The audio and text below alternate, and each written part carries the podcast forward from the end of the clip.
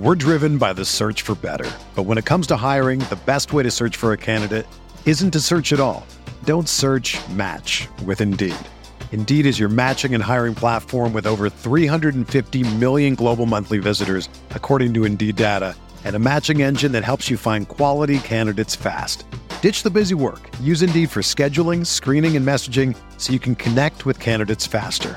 Leveraging over 140 million qualifications and preferences every day, Indeed's matching engine is constantly learning from your preferences, so the more you use Indeed, the better it gets. Join more than 3.5 million businesses worldwide that use Indeed to hire great talent fast. And listeners of this show will get a $75 sponsored job credit to get your jobs more visibility at Indeed.com slash BlueWire. Just go to Indeed.com slash BlueWire right now and support our show by saying that you heard about Indeed on this podcast. That's Indeed.com slash BlueWire. Terms and conditions apply. Need to hire? You need Indeed.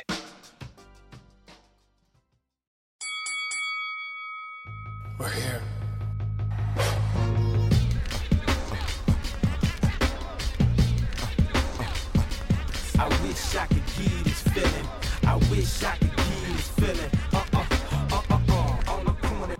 What up, everybody? Welcome to another episode of the Corner Podcast. Kel Dansby here with the old man Andreas Hale and a special guest in the building here at BlueWire Studios at the Wynn Resort Hotel and Casino. Chris Bey, ultimate finesser in the building. Yeah, the ultimate finesser, your girl's favorite wrestler, ultimate impressor, Bullet Club member, Finesse Club leader, Chris Bey.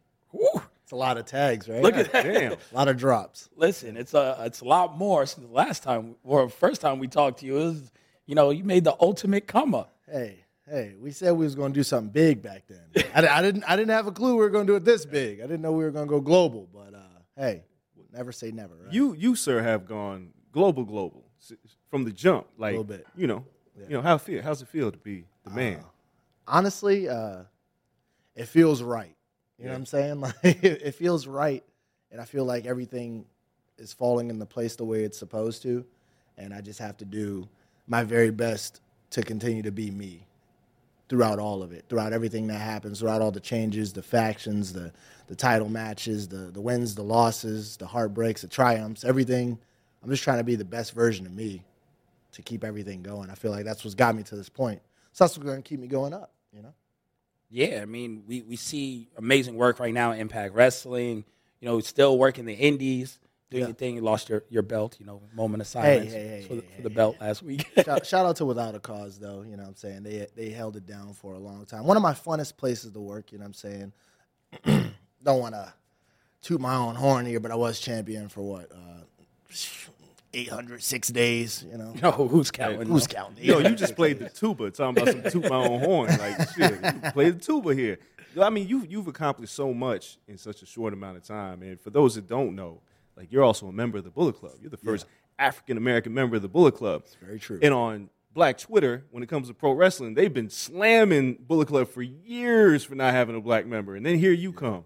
What's the, what was the response like when you when people saw that you had joined and the people that had been shitting on Bullet Club is like, oh well, we can't really do that anymore. Right. Yeah. No. Um. So you know, Bullet Club has this insane fan base. No matter whether who's leading Bullet Club or or whether they're at the forefront or in the background, their fans are diehards. You know what I'm saying? The people who love Bullet Club love Bullet Club, and the people who want to change in Bullet Club and wanted to see representation, uh, they finally got their wish with with with this, and um, it was cool because I got to see a lot of worlds collide. Like I got to see a lot of people who were just Chris Bey fans and you know distant Bullet Club you know visualizers be like, okay, sweet, we can all be together now. And I saw people who were Bullet Club fans who hated Chris Bey be like, all right, well I guess he's cool now. You know what I'm saying? Like, but it was cool seeing the culture back me. You know what I'm saying? That that's always something that even though I am who I am and I represent what I represent, you still don't expect it. You still don't expect anything. I, I never expect anything. So I don't expect people to just love me because of the color of my skin or because of what I stand for, no matter whether it be uh, the fight that's fighting a better a better cause for them. I don't expect people to give me that respect or anything like that. So the fact that people did show me a lot of love, people did uh, turn up for me, buy all the merchandise. Shout out to uh, you know what I'm saying the Finesse Club shirts, number one seller on shopimpact.com, and the Finesse Club shirts on New Japan, Shop New Japan, number five seller on there.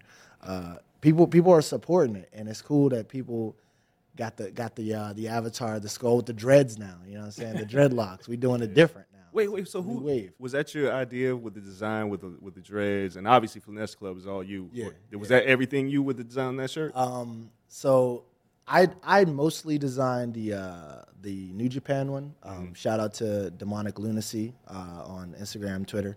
Uh, they helped me create that, but I wanted to do the dreads hanging out for sure. And then um, at the same time, while creating that one, the process of getting the Impact one created, uh, I believe uh, D'Lo had hit me up about um, having the avatar with my dreads hanging out, and I was like, we're on the same page, my man.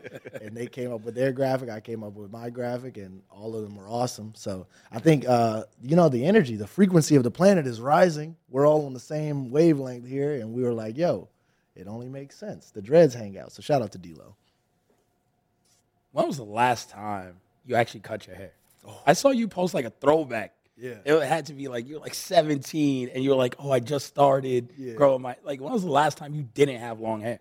Okay, so the, the last low, low cut I had all around was uh, seventh grade, 2008. Uh, so Halloween roughly was when I got the shape up and not another low cut and said, yeah, I'm growing it out. So I just celebrated 13 years. Damn. 13 years of long hair. Keep it as oh. long as you can. Yeah, yeah, yeah. this, this the ether. yeah, right I'll speak from experience. Keep it as long as you can, because once it's gone, you don't realize how much you miss it until it's gone. Yeah. Once upon a time, I had braids. No way. Yeah. Oh No, I he's can't had it believe that. No, I, I did. I had curls. I had the big fro with the curls, and I had braids, and I, you know, I took it off for granted.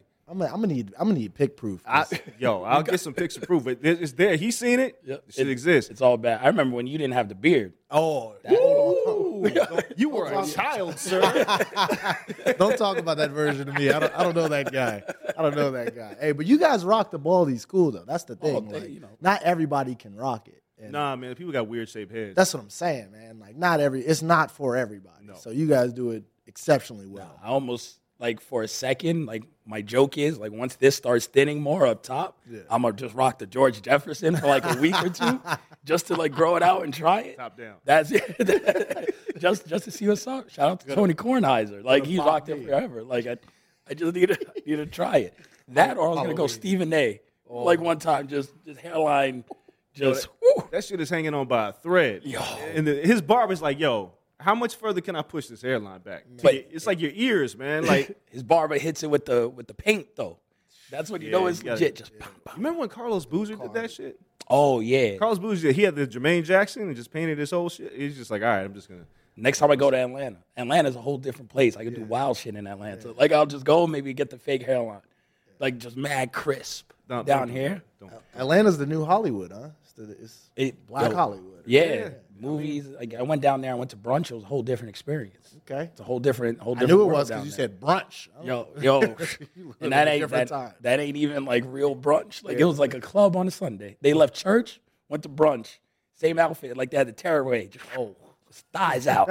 like it, it was a whole different. It- they went from saints to sinners real quick, I like gotta, real Quick. I gotta see what's to this. yeah, You'll make your way down there. Just remember that when when you get booked down there, you'll be like, "Damn, I had this show on Saturday night. What am I going to do on Sunday?" like, let me go to brunch. Kel, Kel was talking this up. He- It's a whole different experience. A whole different experience. Will do. So, your turning point. By the time this airs, it will be about a week out from turning point. Okay. And you know, obviously you're working turning point. That's what we fully expect you to be doing. Yeah. But for those who don't know, let them know what, what the angle that you're in right now. Because for some people, they see, they've seen you, you know, Fin Juice and the Good Brothers and you guys, and they're like really confused. Like, what's going on with Bullet Club and the Good Brothers? Yeah, yeah. Um, it's it's kind of crazy. Like uh, Finjuice has had this this war with with the Bullet Club for so long, and unfortunately for them, they they showed up at Impact Wrestling on Thursday nights, where I hold it down. There- this this is so impressive that you've been able to incorporate Bey into everything, and it makes fucking sense. the book's coming soon. The book is coming soon. The Book of Bey. It's gonna have all the all the all the ones you need in there with the photos to explain what these words mean. But uh, that's coming soon. So uh, Finjuice, they have this rivalry with the Bullet Club. they show up at my house now. So now they got a rivalry with Chris Bey specifically and the Bullet Club.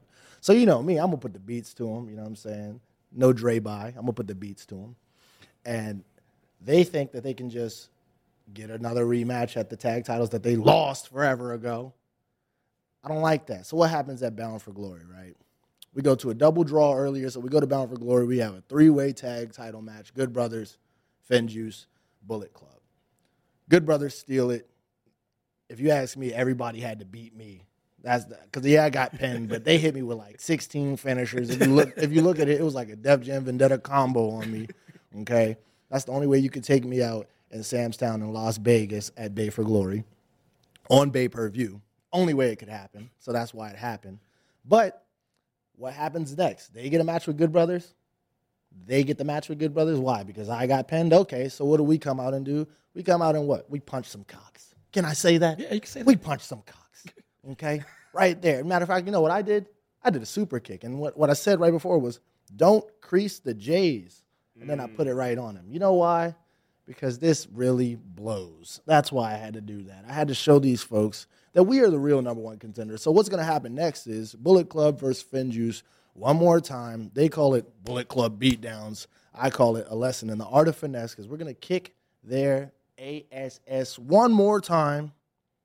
Then we're going to fight the Good Brothers who claim they're elite these days. You know, they they have surpassed the Bullet Club if if you ask them, but they will never in their greatest years be better than Chris Bey's version of the Bullet Club, the Finesse Club, because they've been tagging for how long now? Karl Anderson, Doc Gallows been tagging. How Damn, long? It's, Decade?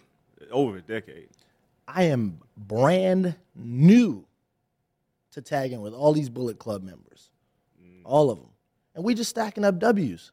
So when we inevitably beat the Good Brothers for the Impact World Tag Team Championships, and they lose to a fairly new tag team when they've been doing this for over a decade, and I've barely been in the business for five years now, it's gonna feel sweet. It's gonna feel too sweet, some would say. And all I really need is one shot. It's gonna be awesome. Oh, you mentioned all the different Bullet Club members. We've seen it. We saw you with Jay White. Yeah, yeah. You know, when you got inducted, what was it like? You know, one working with Jay White. Two, when he came to you, he was like, you know what, Bey? What the Bullet Club needs, what we need to take us over the top again, a little bit of finesse. And blackness. Yeah. Boom! Here's this melanin. Just drop it on in there. Uh, it was sick, man. I hadn't seen Jay in a lot of years. We worked together at uh, PCW. Shout out PCW Ultra. We worked uh, shows together there mid to late 2017, and then he went to Japan and exploded. You know, um, I remember I was very very young at the time, but even then, he treated me with a lot of respect. I remembered that. So when the time came for him to bring me into the Bullet Club, it reminded me that uh, people don't forget. You know what I'm saying? Like, here we are four years later and traveled these two separate journeys just to come back full circle and for him to want to bring me in. Uh, it was awesome. It was awesome. It's awesome teaming with Jay. It's awesome uh, hanging out with Jay. The group is just, it's the Bullet Club. And now, and now it's got me in it. So now it's got a whole lot of sauce. And you know what Gucci Mane used to say? If you ain't got no sauce, then you lost. But you also get lost in the sauce. You know what I'm saying? And I am I am ridiculously navigated in the sauce, never lost. You feel what I'm saying? Like I know what I'm doing here. And Jay knows what he's doing because he's trying to make more money for the Bullet Club. And how do you do that? You put the most tantalizing man with the most scintillating jackets in the group. You put Chris Bey in the group. Jacket's on fire, though. Hey, hey, hey. Tantalizing. Tantalizing. Scintillating. Uh, I got to ask this question because it's going to upset Kel. How many pair of J's you got? You know what's crazy? um, it's gotten ridiculous now because I started with one last year. Last year was when I started really with one when I stomped Willie Mack out in the uh, Space Jams and let him know that I was coming for the X Division Championship, the Finesse Division Championship. And now I think I have, uh, I think I just counted 22 pair the other day. 22 pair. Kel, 22. Kel, Kel, how many Jordans you got? Zero. You know how many DCs I got though? And by the way, so I saw Chris in the lobby before we get in here. Yep. Complimented me No, you didn't. on wearing my Why would you do that? You gotta understand, man. I come from a skateboarding background. These, doesn't. these were my. Listen, You don't know my life. hey, hey, hey! I know you watch Stone Cold podcast. It's my Stone Cold right here. Hey, hands up. Hey, hey! Nothing wrong with a little pair of DCs. Nothing wrong with that. I like that. He don't need to skate. He don't need. To, sk- you know why? Because metaphorically, he's still grinding. Why are you trying to help? Look this at man? this. You know what I'm saying? 'Cause- Look at these bars. Because I never forgot where I came from. I've been here already. This is my first time here, but I've been with y'all already. I know. I'm back in both of y'all. I'm- okay. You got the Jordans. I Back got the both. I told you. I told you you're baldy nice. yes, I do. I'll shine it up when we get off camera if you want me to. That's what I'll do for you. That would because be- I'm with That would be auxiliary content. I, I like You know what I'm saying? Patreon. We go exclusive with that. Make some money. You know what I'm saying? I'm, gotta I'm back for for that that one. He said he got etnies too. Did he tell you that? He hasn't told me that. Yes. Did I blow the surprise? Yeah, about the Etnies. It's okay though. You know what I'm saying? No, It's let's that's get him tea. a pair. Let's get him No, a I'm, matching I'm not pair. wearing Yeah. that, man. Let's get you a pair of Blazers, and we're gonna throw on uh, "Jerk" by New Boyz, and we're gonna take it back to 09. How oh, about let's that? get it. That's content. Yo, he used to dance. Don't threaten it. He used to. Hey, Is listen, that when you had the curls or the cornrows? The- I had the curls, man. the curls during the dance. Yeah. was was the juice dripping out the curls when you? No, I ain't had no make your activate. move? I ain't do all that. okay. You know, I, I used to gel it up. I had the real tight curls. Gotcha, gotcha, Yeah, gotcha. I, I, hey, hey, hey. That was Pretty Boy Dre back in the day. It's a whole different man back in the day. What you saying? You, you said pretty boy Dre. well, back now you old day? man. You know the grays are flourishing. It's, Yeah. it's okay. Wisdom. Nah, but that's hard though. Yeah, yeah, no, you no see doubt. how I'm protecting him now. No, yeah, You see how- yeah. You know that's how Man protects how the I do it. business. Black All Stars, man. We gotta stick together. Yo, for, for a lot of people don't know, you were on our first Wrestling with Stereotype show. It was awesome. And the incredible thing about that is there are so many people that saw you there and that have come back around and have been watching you on Impact. And I, I'm sure you've seen on Twitter, people was like, I remember I saw Bey on Wrestle with Stereotypes. And Yeah. I've followed them ever since. Yeah. How does it feel when you know people have followed your journey for so long? Like, there's people that were here when you took that goddamn ridiculous Canadian destroyer Yeah, against yeah. David Hart, and they followed you every step of the way and are rooting Yeah. for you. It's it's cool. It's that old um, saying that people always talk about day ones, right? And um, I used to get that confused when I was a kid, thinking that it meant people that you've known since your day one, but it's really the day you first encounter those people, you know, and then how you guys move on from there. And uh, I've always felt it. It really makes me feel back down in the smallest way. You know what I'm saying? Like, but in the best way possible, where I just realized that all of this around me is so much bigger than me, and and the efforts that I put in don't go unnoticed, and that this is all for something. You know, like when people come up to me at the at the meet and greets or whatever, and I recognize them already, but I can't exactly maybe remember from where. And then they start telling me like, "Oh yeah, I was there when you did this. Or, I was there when you did that." I'm like, "Oh snap, that's sick. That's awesome." Like I remember that, and then I have stories that I can tell people about those stories that they didn't quite know. You know, for you guys, you guys gave me one of my first looks with that Wrestling with Stereotypes podcast. You know, that was a um, panel of just black all stars to use the phrase again and me. You know that's how it felt that's how i felt in the moment almost because i'm just like i know everyone up here but i know everyone up here doesn't know me. Right. but that's okay because they will one day. You've wrestled all of them now. yeah, oh you know 100% yeah. Uh, Willie, Willie Mack would have definitely hit you with a stunner if you would have known you were going to take his belt. like right on stage. It would be like, Willie would be like, no, I know this kid is coming for me. I knew it. He didn't know it. I, I knew it when Ace Austin had it. I said, "Yeah, that's mine." I signed my paper. I said, "Yeah, that's mine." And then Willie beat him for it. I said, Damn, Willie. Damn, Willie got to do it to you. Sorry, brother. Sorry, brother. That's mine. But it's it's cool, man. It's cool. Like the other day, or a couple weeks ago, I was doing um, New Japan, and uh, and when we did the Dallas tapings, and uh, I'm there, and you know, our opponents are coming out to the ring, and me and LP are ringside, and uh, there's a group of guys with Bullet Club shirts front row, and one of them goes to two sweet me, so you know I curve him because you know he's not club, he Right. can't get it. And uh, right after I curve him, he goes, "That's cool. Uh, all easy 25 uh, replica belt shines." And to those of you who don't know what any of those things mean, and it just sounds foreign, it's my YouTube channel. I created when I was 12, and all my original content. So when he says that, I just like look back at him again, and I'm like, oh, "You've been around, huh? Like you really know some stuff, huh?" I'm like, "All right, I could, I could dig it." But once again, it's those moments where I'm like, "This person really been watching me for this long? Like, Yeah. you really been tapped in that long? Like, yeah, oh, sweet. Thank you. I'm honored. I'm humbled. And hope that I can continue to be something that you want to watch. We all have our products that we fade out of. I hope I never fade out for people. Hmm. Yeah, I mean, only 25. Yeah, yeah. It, it's the beginning of the journey. Like you said, like been a, I mean, I remember no beard FSW, Chris Bey. You know the No you know, tooth, no tooth, no beard. Yo, like you got the grill fixed, everything. You know, every, yeah, yeah. Everything i- is is good. I, I remember, you know, those days though, and watching and just seeing that potential. And then I remember telling Dre, like, "Yo, we're putting this panel together." I was like, I I kind of want someone who's going to be the future. Like we have a lot of vets and all this stuff. I and I was like, "Yo, I seen this kid. Like he, he works, he goes crazy, and we go to FSW all the time just because we're wrestling nerds. Nerds. So um, I was like, yo, let me reach out. Like I don't know if he does appearances. I don't know what he does. And then like you're like so nice. You're like, yeah, cool. I'll come on and like talk about it. And then from there, just it's a steady climb. But now you're on TV every week. Yeah. You know, you're on pay per view. You're you're on all of these different platforms in five years. Like you said, it's just been five years.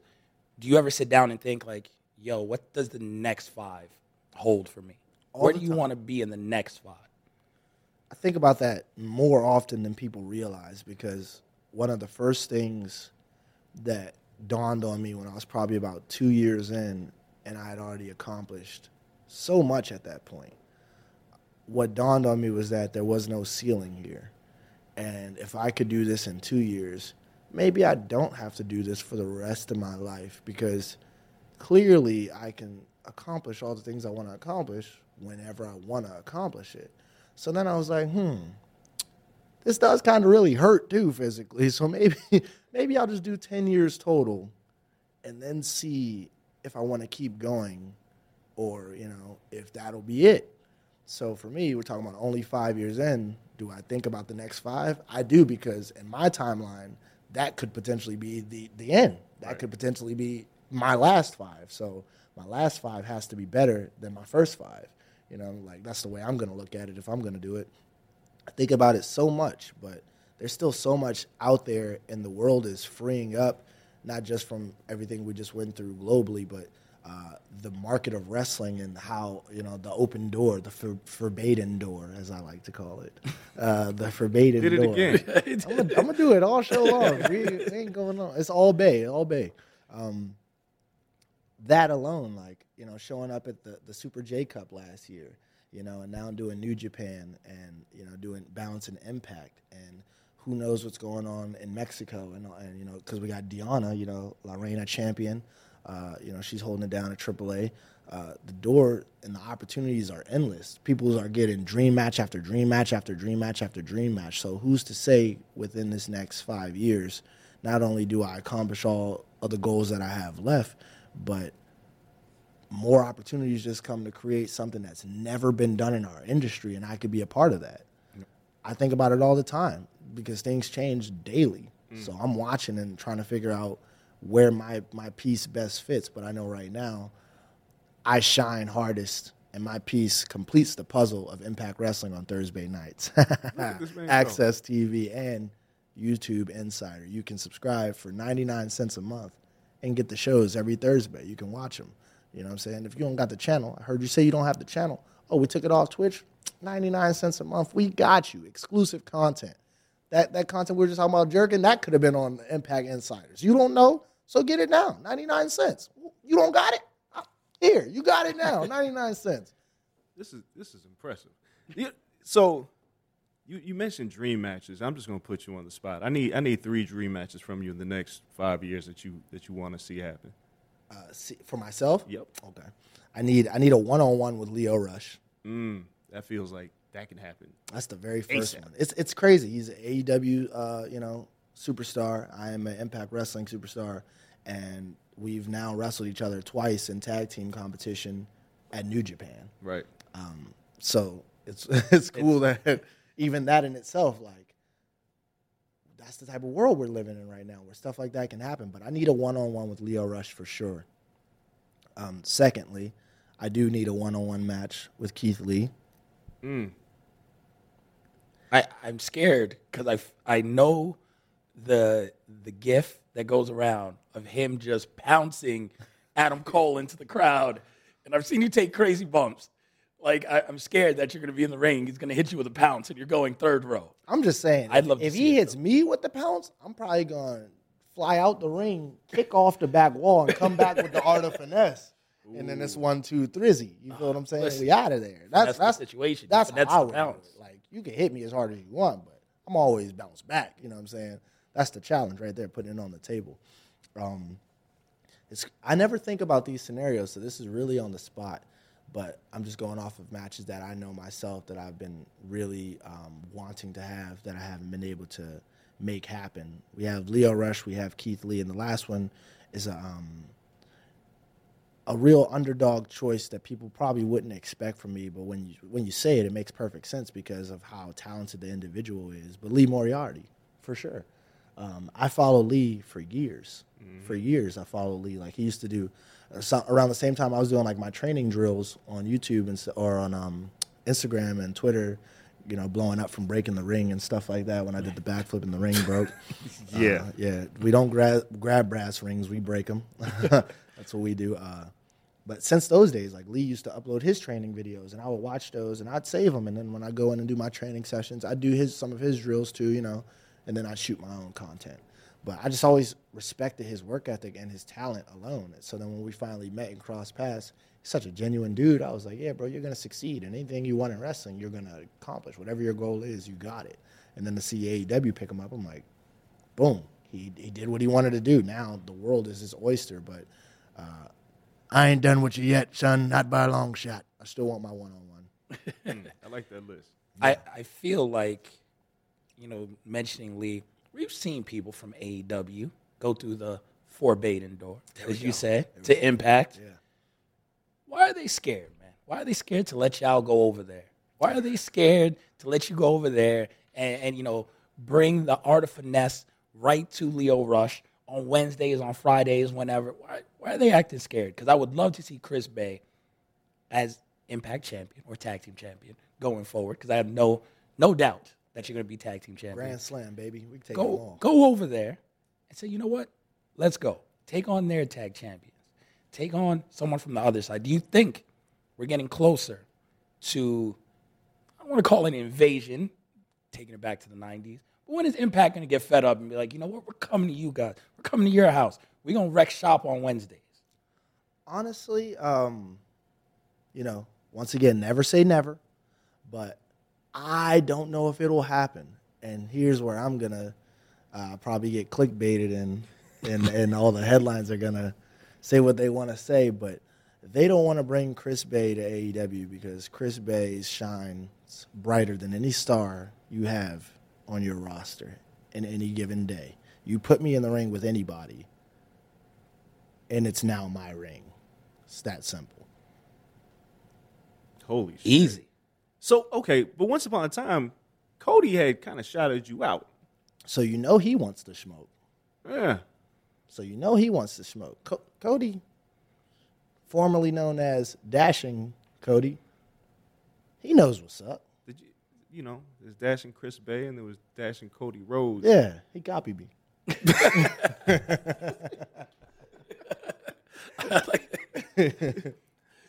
Yo, That's oh. the story. We're sticking to it. I gotta, do, I, I gotta do some inside baseball, man, because we've we've talked to you. Wrest- our first wrestling with stereotype what was that three years ago? yeah.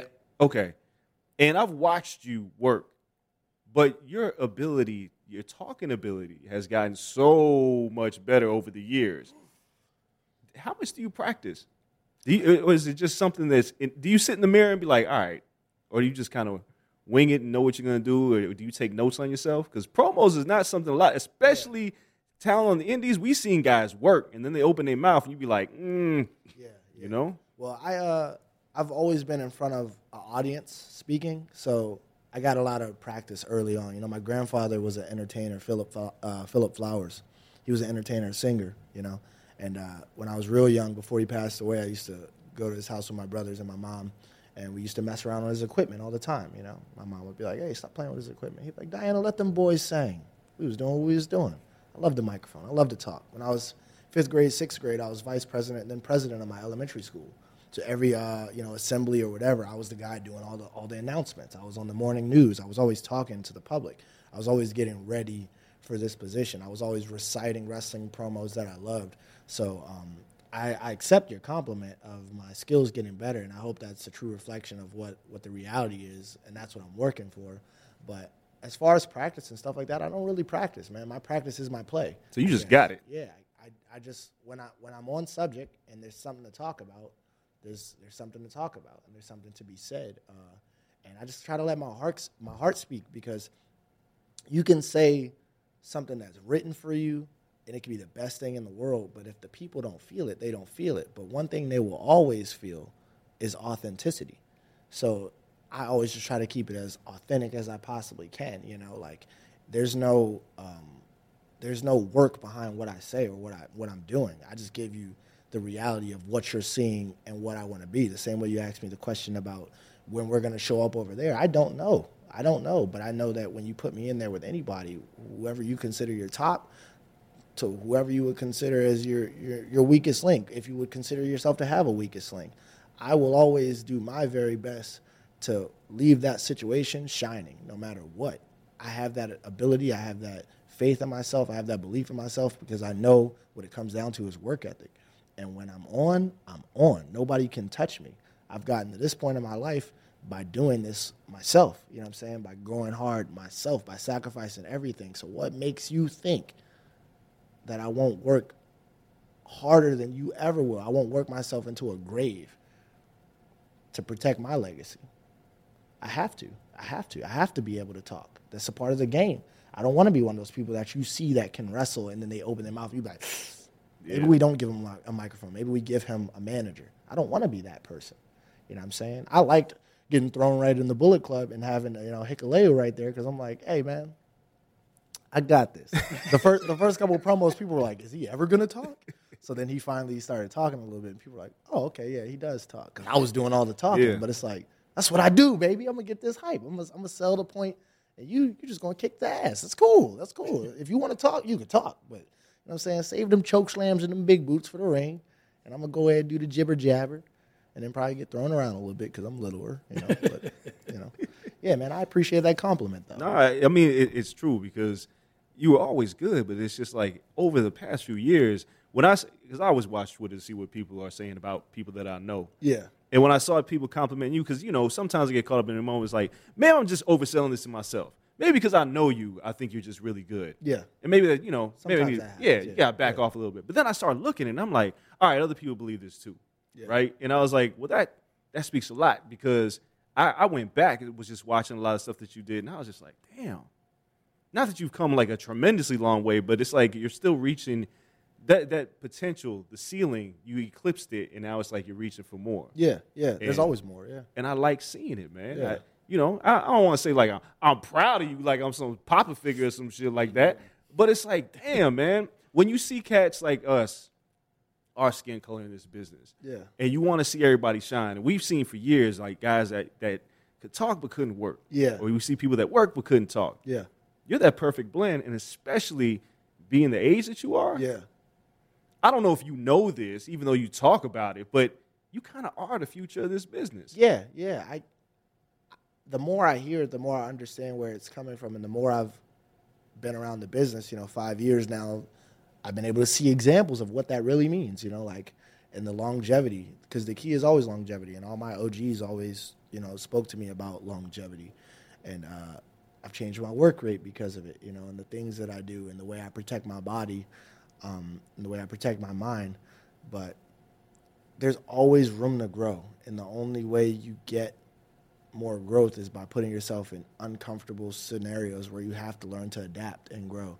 And that's why I talk the game that I talk and, t- and say that, you know, put me in there with the best because the worst thing that's going to happen to me, you know what I'm saying, is probably some internet trolls. But the best case scenario that I will take every single time is that I'm going to learn.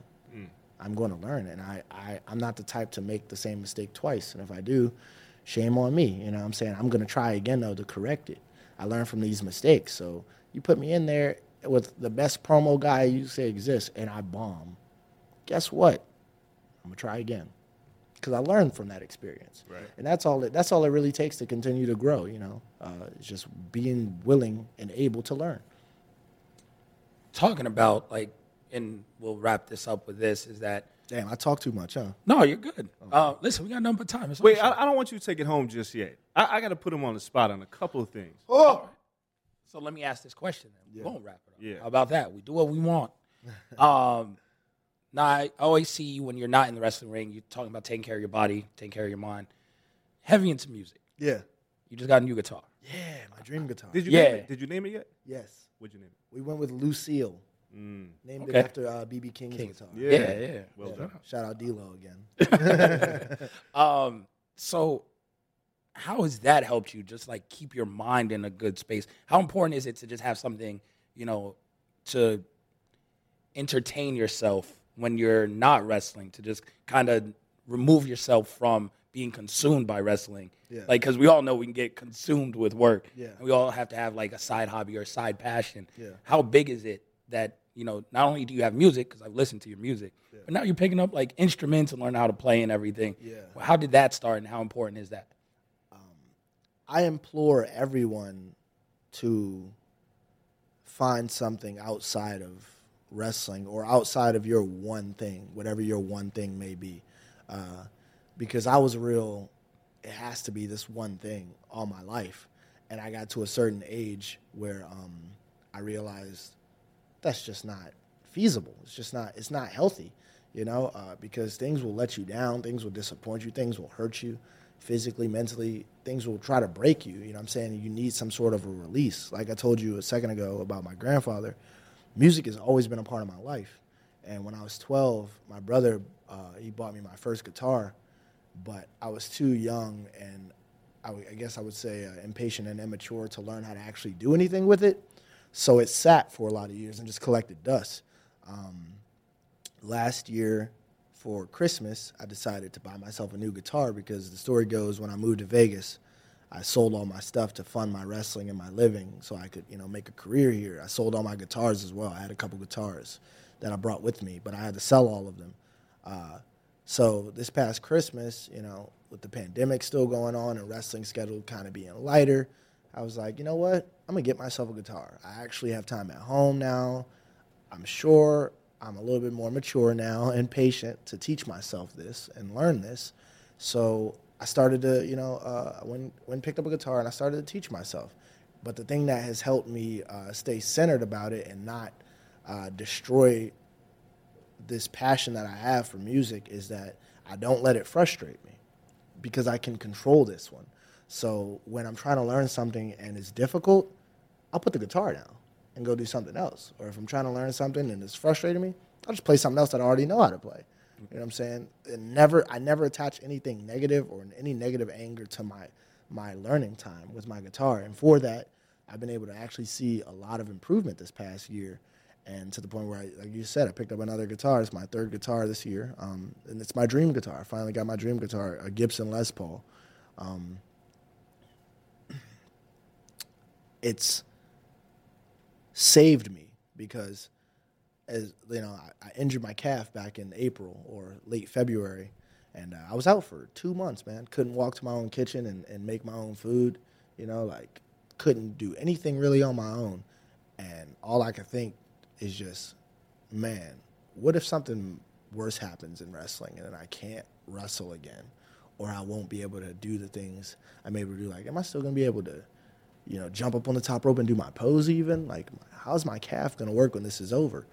But having that guitar there that I could just grab and just play and just create songs and sounds and melodies that just talk talk to my spirit, talk to my soul, re-energize me. You know what I'm saying? Um, create lyrics, you know, with my music and and, and rapping and and singing and uh, dropping music on Spotify, Apple Music, all, all the good platforms. You can check me out, Chris Bey. I'm verified on there too. That's You know a what I'm saying? Plug. It's a plug. you know me. Uh, it saves me because uh, when wrestling is hard on my body and my mind and my soul, and you know I don't walk out of Bound for Glory with the tag team championships, I can go home and play a good tune and you know remember that I get another chance to try again tomorrow, rather than racking my brain about what just happened in the ring and how I can correct it and how I can bounce back from this and having to just only keep this on my mind. No, no, no. I can go play the guitar and play a couple notes and be like, hmm, hold on. What if I did this in in the ring? That, hold on, yeah, that, that's hard. Let me let me yeah, let me let me jot that down. Let me keep that in the back pocket. It helps me think more about wrestling. It helps me think in a safer space though, rather than everything coming from one source of energy. You know? Mm, I like that. So now I'm gonna put you on the spot. Make, I'm forcing you to pick one. Okay, Oh, Yep. Brett or Sean? Sean. Okay. Yeah. Uh, promo skills only. Austin or Rock? Man, that's really tough. Uh, but I'm gonna say Rock. Yeah. Okay. Okay. Uh, Heart Foundation of the Rockers.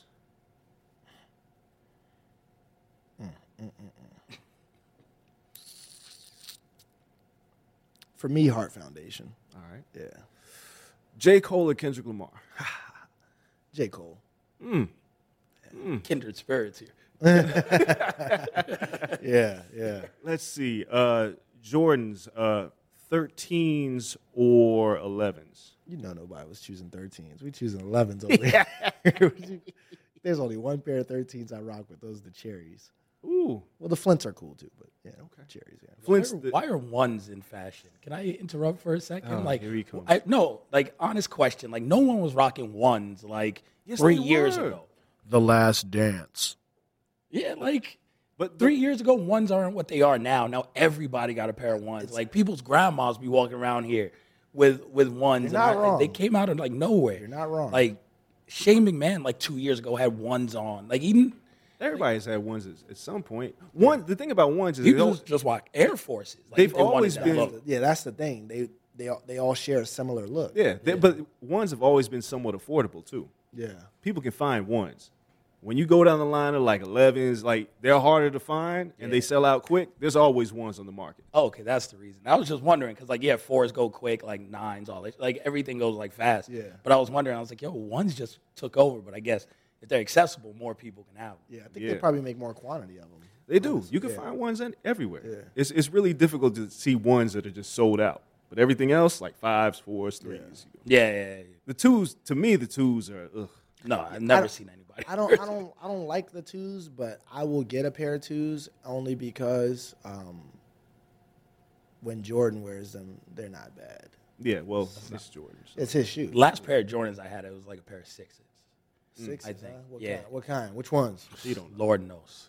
It was like. What like was the colors? What was, junior junior what was year, the, what was the colors? um, red, white, and blue joints. I don't even like. It was a little bit of blue, but they're mostly like red and white.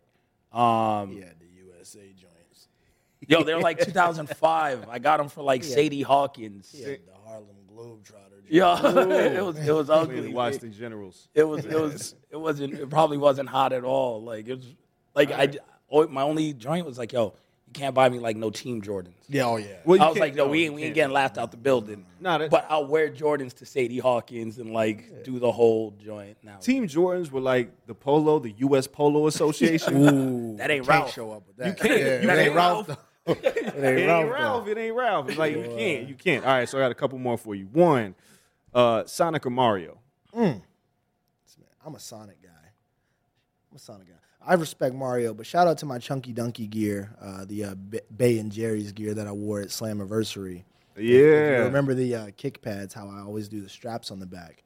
I had the gold straps on the back to mimic the Sonic rings. That's what that was about. The details in this. Slight, the slight details. Yeah, you gotta have the details. Uh, pancakes or waffles. I'm a waffle guy. Look, at look, he's he's thrilled. Wow. So we're going to get chicken and waffles later, huh? Chicken and waffles are amazing. Yeah. Hey, ain't it though? Come Chicken on, and waffles are Come on, man. Pancakes, man. Nobody pancakes are eats chicken and overrated. Thank you. Like, I will, I will mess with pancakes if I'm gonna make my own pancakes. But like, Let's I'm trying to get some waffles, bro. Like Okay. Thank Belgian you. style. All right. All right. That's that's that's fair. Look, he The man is spoken. He hates pancakes.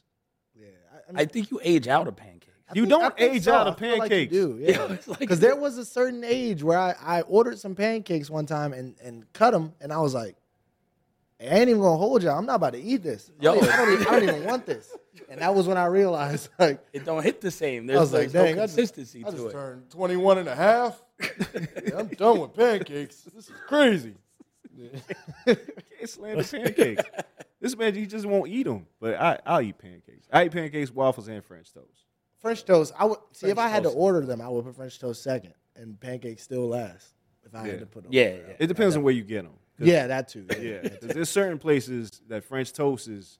You go to Baby Stacks, Uh, yeah, uh huh, yeah. The Banana French toast- Fosters? they got some French toast there that's hidden. Banana Foster French toast. Okay, I haven't had it yet. Change your life.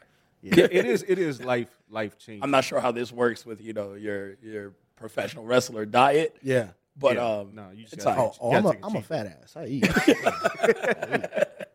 I'm trying to think. I, I had one more, and you threw me off, Kel. Uh, damn. it was my love for waffles that just Yeah, it just, it just ruined. you. That was- It ruined everything. My man, my man was So about to we- wrap it up right there.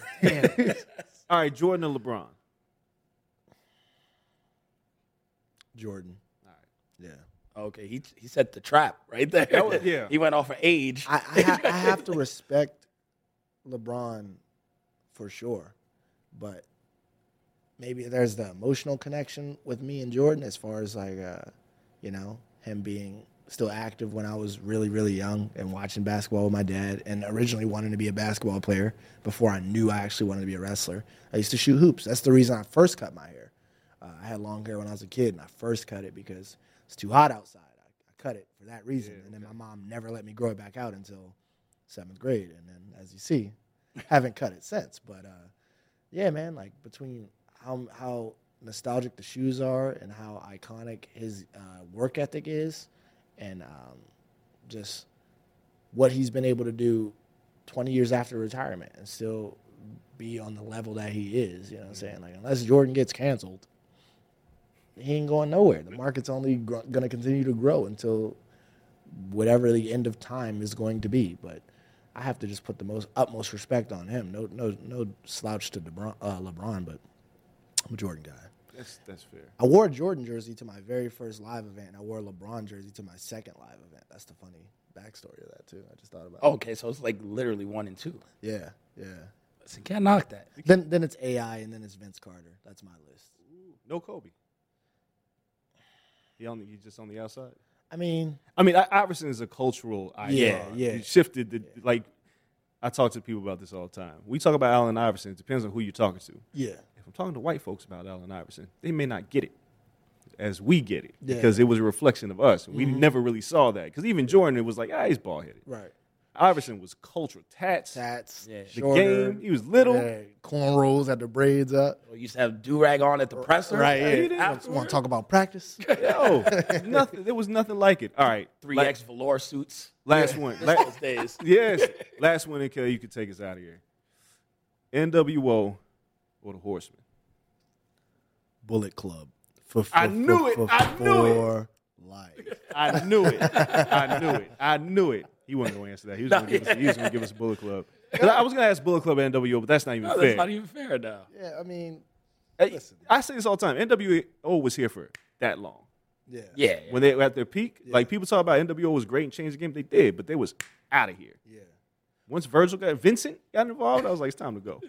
if I if I had to choose between those two, I would choose Horseman for the just the the simplicity of how effective it was without completely overstaying the welcome. Yep. And adding six hundred thousand people in the group and five hundred variations of the group. They had you know they had their rotational variants, but like it wasn't as overdone as NWO was. Yeah, Yeah. they they knew when to squash it. Like what's Yo, like Horace Lex Luthor Hogan. Horace Hogan was in the NWO. Scott Norton, even though he's the king in Japan, Scott Norton came in. I was like, "What's he doing?" And it just let him. He just let anybody in. That's what I'm saying, yeah, you- it's it's Gotta ridiculous. relax. I know I know something about a deep faction. I think we like 13 deep right now. We we're kind of deep. I don't know how many of us is. Y'all- y'all- We're kind of deep. I'm like, but I ain't I ain't accepting no applications right now to the finesse club. I got I got that one cut off right now, and I hope the Bullet Club is cut off right now too. We chilling. We chilling. No open invitations. You know what I'm saying? All right. Yeah, yeah, you can't, you know, can't get stabbed in the back. It's a Bullet Club no, no, no, tradition. no, no, So I, was- I was gotta keep your tired- head, I gotta was keep your head of on a having no one to- I was tired of having no one to watch my back. That's why I joined the Bullet Club. I realized I was not getting the results I needed at Impact no more. I've been without X Division Championship for almost a year. Mm-hmm. Did not win the World Championship. Could not become number one contender for the World Championship again. Could not win the Ultimate X match. So I needed some reinforcement. Well, you got it. I like it. I like it. So before we get out of here, just let everyone know where they could follow you. Make sure that they tune in on Thursdays. There it is, Thursday. Check out Impact Wrestling. Yeah. So much, and we say this all the time on our pro wrestling show. So many great things happening in Impact. There's so many different ways to consume wrestling, to support wrestling. If you're tired, if you're complaining, if you're on Twitter, if you're a troll, if you don't like something, don't watch that. There's plenty of alternatives. Go out there, find good wrestling, find great wrestlers, learn a little bit about the art of finesse. It'll change your life. Make sure, drop everything. Let everybody know where to find you. Oh, this is gonna be the big drop, y'all. Here we go. So, it's Dashing Chris Bey, B E Y, not B A E, for the ladies. Look at me in the eyes. yeah. It's Dashing Chris Bey on Twitter and Instagram, verified on both now, so you know who it is. Um, you can check me out on Spotify, Apple Music, iTunes, Pandora, uh, YouTube, SoundCloud, whatever you got. If you ain't if you ain't paying for the streaming platforms, I'm there. Just look me up.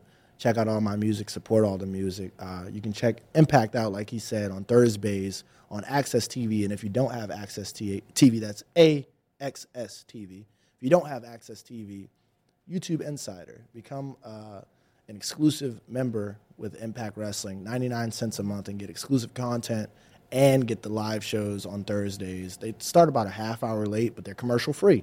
So once once it catches up, it catches up. No commercials. It's sweet. It's awesome. It's too sweet, some would say. So we got the music, we've got my socials, we've got Impact Wrestling, we've got Turning Point coming up here in Las Vegas at Sam's Town on November 20th. 21st and 22nd will be TV taping days, so come out for those as well. We have FSW No Escape, going to be live on FITE, uh, November 27th. Big main event, first time ever inside of a steel cage for myself. Ice Williams defends his No Limits championship. He's the longest reigning champion in Vegas history currently, FSW history, Vegas history, longest reigning champion. He's got that, and I want that. November 27th, cage match, Ice versus Bey. It goes down. Diversion Amusements, live on FITE if you're not going to be here in Vegas. Those are all the drops, I believe. I think that's everything. I think sure? I've taken Got it all covered? So busy. And also, um, if your thighs fight your jeans, hop in my DMs and out of my dreams. yeah. the, the man is smoking. Yeah. yes, sir.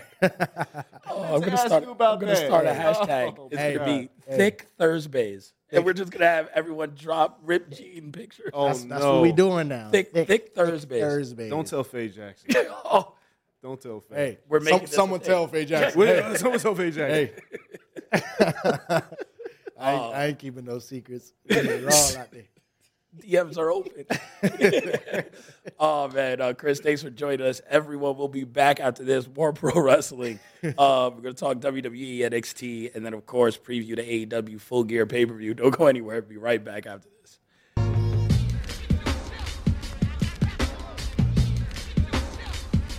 Hey everyone, it's Lindsay Rhodes, and I've got a new podcast, the NFL Road Show.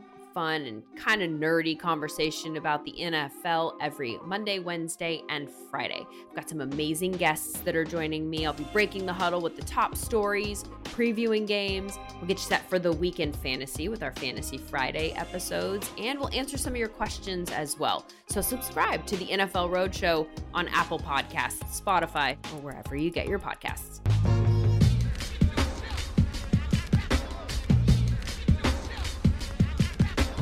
All right, everybody, welcome back. Shout out to Chris Bey, Ultimate Finesser. Ooh, Finesse Club. That was one hell of an opening to a show. Make sure you guys check him out. Impact Wrestling, um, New Japan, everywhere that he is. Amazing, amazing pro wrestler. Truly the future of the business. It's great to have him in studio here at BlueWire Studios, Wynn Resorts in Las Vegas. I forgot to say this to open the show. Shout out to producer Cole, baby, in the booth holding it down for us as always. Dre, now we, we had fun. We talked to Chris. We talked fun wrestling. We talked his career. We talked music. We talked, you know, pancakes being the worst breakfast item. We did all of that. Slow down. Now we have to get to the sad stuff. What the bloodbath at WWE? That was the massacre. Uh WWE more cuts. To my count, it's just five times in the past calendar year. Yeah. Every time they say it's budget cuts. Every time. And it, it could be. I'm not here I to mean- call Nick Khan a liar. It is to a degree. Agree. It's what you said two years ago. These budget cuts are happening not because they're not making more money. It's because two years ago they were blowing money fast. They, they signed everybody to extraordinary contracts, and then Nick Khan came in and opened the book, and was like, "I always use him. I'm sorry because he's probably listening to the show." But Mojo Rawley gets paid what? Mm-mm. like, mm-mm. sorry, sorry, Bojo. yo, it's like too many guys were getting paid way too much money to not be on TV. I Because liked the hype bros at one point. Let me throw that. you were like there. the only one. I was the only one championing the hype bros. Yeesh. But it, it was business because Nick Khan came in. I, you know, some people believe that you know Vince is trying to sell. I still don't necessarily believe that. I believe that Nick Khan's coming to clean things up because also behind the scenes, a lot of departments have been shuttered. People have been fired, released. They were just spending way too much money, Yeah, and people had to go. The problem is the wrong people are getting cut because I don't know how Jaxson Ryker still Jackson. Ryker still cut, getting a check. My man JTG got on Twitter was like he knows how to do it because remember JTG flew under ra- radar was collecting that check for mad long and wasn't on TV. He wasn't on main event. He was Chilling and nothing. catering. Yo, What they- up? Somebody had said he pulled the John Jones and like hit under the ring, so he couldn't fire and he cut off his phone so nobody could call him because you know they only cut fire you like via text message. Yeah, Laurinaitis. Yeah. like, Yo, shout out to Max Caster for freestyling and saying uh, uh, I cut people quicker than your, your father-in-law. Yep. To Bryan Danielson. I was like, all right, that's a bar. he got one there. That's a bar. but look, man, all these guys got cut, and I, I just got to start with the one that's, that bothers me the most, and that's Keith Lee. Keith Lee joined NXT. Remember, he was like in this weird holding pattern for a hot second. yeah, yeah. Then he heated up, North American title. Then he became the champ champ. Then in the midst of all this, I think he, that's when he did Survivor, Survivor Series. Series as part of Team NXT. Man was last man standing. Yep. He did Royal Rumble, where he, Lesnar said, "Oh, that's a big boy." Yeah. He did he- like he dropped the title. He, gave up one title, lost the cross, came to the main roster. Second match, first match is Orton DQ. Second match, he goes over on Orton at Payback. Yep. It seems like sky's the limit for the man. Now he's gone. In a year, he's gone. They fired him. Can you explain this to me from your perspective? How do you explain the WWE getting rid of a guy who was clearly going to be one of their biggest stars at the time? What happened? I, I think, and again, speculation. The only way I can justify this, devil's advocate, because I don't think it's true. I think it's ridiculous. It's pro wrestling. You can script stuff however you want. Like you can have a star for three years and be the biggest star ever. I think they look at it now and the changes in NXT, NXT 2.0, and everything else is when they're saying it's not that they're against indie talent per se. It's we brought him up to the main roster. He is 36 years old. He's going to be our biggest star. He's been hurt or out for whatever reason. You know, COVID complication. It's, it's unfortunate, you know? He's been out for eight months. He was 36 when he got here. He's 37. We're rebranding him as Bearcat, Which is which is, listen, it's not my decision. I'm just telling. Yeah. We're rebranding him as Bearcat. It's going to take a year for us to make this Bearcat fellow work. He is 38 years old. So we build him into someone that the fans know at 38. How much are we getting out of him? a lot. Four years, 42 years old. Shit, AJ's older than that. I'm, I'm just saying. But AJ got in. AJ's the exception to the rule. AJ, Nak, so far have been the exceptions to the rule. Damn, I haven't seen Nak in forever. Uh, he still holds the belt. I, I know. It's Nak, Nak is the best babysitter of a title who just never comes on TV. 80% of his WWE main roster run, he's held a title. Yeah. And Can't remember a feud or a title defense. But listen, you're talking about protecting someone. They kind of protect Nak a lot. But those two are the exception to the rule. Everyone else, when you bring them in, Seth Rollins, even Bray Wyatt when he was there, he was cut. That's inexcusable. But all of these guys, regardless of where you come from, Cesaro, they got them 27 28. On the main roster, 27, 28, 29, 30. So when you give them a character, build them up to something, 31, 32, you have 10 years till they get to 42. I think we see this with NXT. I love NXT. You know this. I thought the matches were incredible and everything. They went from signing young, talented indie people to the biggest indie stars, regardless of age now. So they're bringing in 35, 36. I, I like Karrion Kross. He's like 35. When they brought him to NXT, so when he gets to the main roster and they rebrand him as some type of weird dominatrix, The BDSM. yeah, in the in the red mask, you rebrand him. He's 37. Like you got five years of a BDM guy, BDSM guy. Like, um, like it's it, it's weird. Like they started too late on a lot of these talents, and I think Chris or Keith Lee, Keith Lee losing that year hurt for whatever reason. And they're like, yo, we just don't see that we can build him into the star we need for the future, the star he can be. And if we do, we only get that for four years. They're like, we're going to put this money, we're going to put this time, we're going to put this investment into people that are 27, 28, 29. From here on out, green, not green, whatever, and say, when they hit, we got them for 10 instead of starting late. So Kross, gone. I think same reason. 37. Like once you can't get to the top at 37. You can get there at 30. Mm, Austin Theory is there. He's 23. If he hits like the selfie things is funny. Like I, I like that good heel move. He gets, you know, Tyler Breeze is somewhere really mad right now. As he should be. He's like, yo, this guy's took my whole gimmick. But for a 23 year old holding a camera and posting selfies, that's relatable. He's in that era. That is his era. So it's like, cool. He, he could be something in two years, and then you got 15 years of a top heel. So, yes, you got to build them younger. They better do right by Pete Dunne. They lost Adam Cole, who was only 29, 30. Like, that's a guy you have for 10 years. You can't let those people get out the building anymore. If this is your plan, That's not their plan. you got to keep young stars and have stars for 15 years. I'm just letting you know that's how I justify it. Does Keith Lee hurt? Yes. Is he incredible? Yes. If they would have maxed out on his potential, they would have he'd been on top for four years, five years. Lashley's a freak of nature. He because Lashley's like 45 Yeah, and he didn't hit his stride until he came back. back, but he's also looks like Bobby Lashley. Like, If we're keeping it a buck, Keith Lee don't look like Bobby Lashley. I mean, nobody looks like Bobby yeah, that Lashley. so he's an anomaly to the situation where Bobby Lashley looks how he looked at 25 and he's ripped and, and, and it's crazy. Like there there's people who fit their mold, but I think they have to and they we talk about this all the time, we criticize it. How many times can Goldberg come back? Well, therein lies your problem, right? They got to build young stars, not today's stars. Because Keith Lee would still be a today star. He'd be a two years from now star.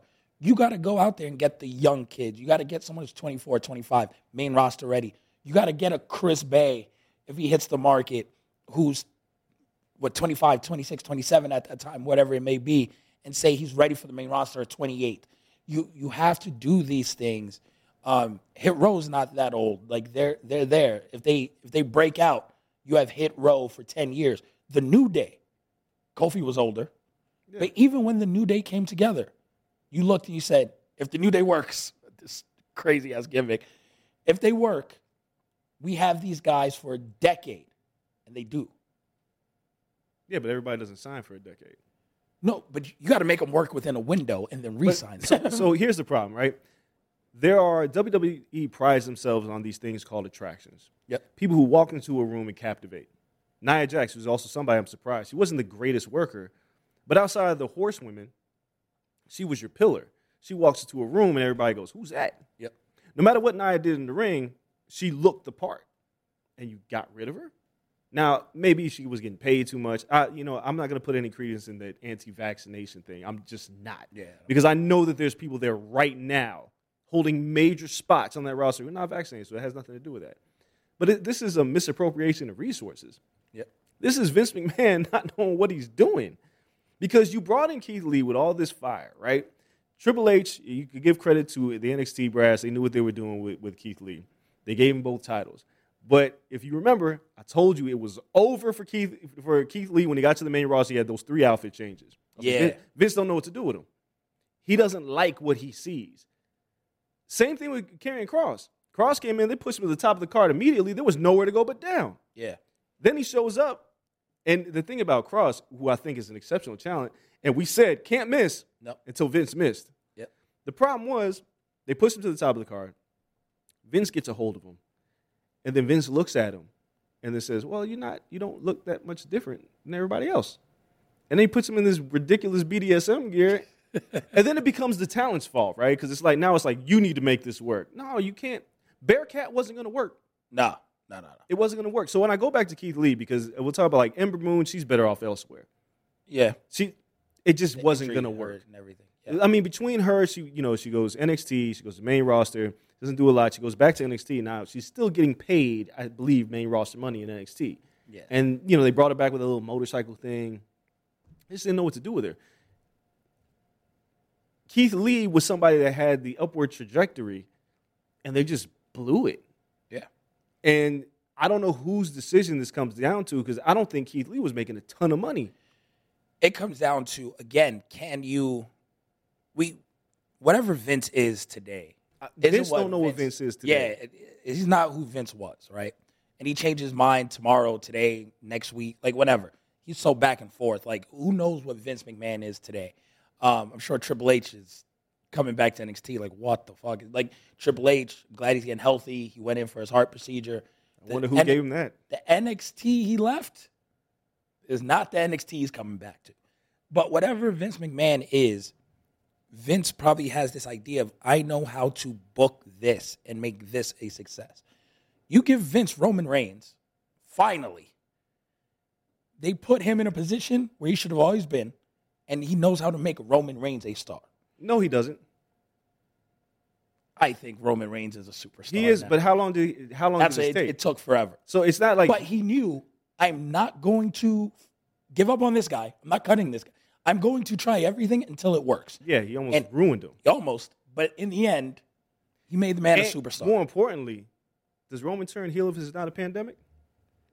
Maybe not. I mean, listen, if we're keeping it honest, I don't know how you you get a guy you've been trying to push as a baby face forever, right? Leaves because he has cancer again. Cuts an amazing, like heartfelt promo about he's sad that he has to go and he's gonna fight this. And it's endeared him to everyone before he left and then you tell that man to come back as a heel. Like that's a very weird thing in my my psyche. Not to me, it's easy because this is what he always needed. He should have been, but not after you leave for cancer and then got to Nah, come nobody- back. Like, people got short memories, man. Like people wasn't even thinking about the cancer promo. They just saw him come back and got really excited. yeah, yeah, yeah. And then he just wrecked shop. So I, I Keith Lee being gone is a problem for me because he's going to show up somewhere else to be a star. Oh, There's- oh yeah, definitely. If AEW, who should sign him tomorrow, they him, like as soon as whatever is 30, 60, 90, I, I don't know what his clause ninety, is. I think Mia got ninety. Yeah. So if, if whatever it is, you have to sign him immediately Yeah, because nobody does the things that Keith does. no, That's what I think Vince's biggest problem was. He worked like a damn luchador, but was a giant. And Vince saw him and was like, I want you to work like a giant. But that's not his style. no. He doesn't cut promos like a giant. Like he there's a system that the WWE has that doesn't really have any rules. And it's like Vince may want this today, but he may not want this tomorrow. And that's that leads to somebody like Keith Lee because there's no prototype. We've never seen anything like Keith Lee. I would say this, not in their defense, but it's a question. When you look at the WWE, a lot of times you don't want two of the same person, right? Because like, what's the point of that, right? Keith Lee is athletic, bigger black dude. Not a ba- not a heel, kind of natural baby face. You have that in Big E as your champion. No, you don't. What is Keith Lee bringing No, different than he's much more athletic in terms of the lu- he can do luchador shit. Him and Big E are completely different I'm, wrestlers, I'm just asking. and they're completely different sizes. like, no, he- yeah, he's not that. Big. He looks ginormous. I mean, he's physically like imposing in terms of muscle, but Yeah. Keith Lee is like huge, right? They're they're completely different individuals. No, correct. But when you when you come down to it, it's just like I don't I don't personally like I think the Seth Rollins character now is great in a vacuum, but Sami Zayn just did that. Yeah, but see, the thing about Seth is this has always been the problem with Seth. It's not his, necessarily his fault. Seth is so good as a heel that he turns him babyface, and then we go, "This sucks." and they find like whether it's him or Pritchard or whoever, they turn him back heel, and then he masters it and he does it again Yeah. because he's an exceptional wrestler. Yeah. He's a solid promo. He's not the best promo, but he's a solid promo. But he knows how to reinvent himself. His body type is different from Sami's. Yeah. Like, and they've they've pushed him pretty much to the moon since he got there. Like ever since Rollins became a part of the Shield, he was always the one. Yeah.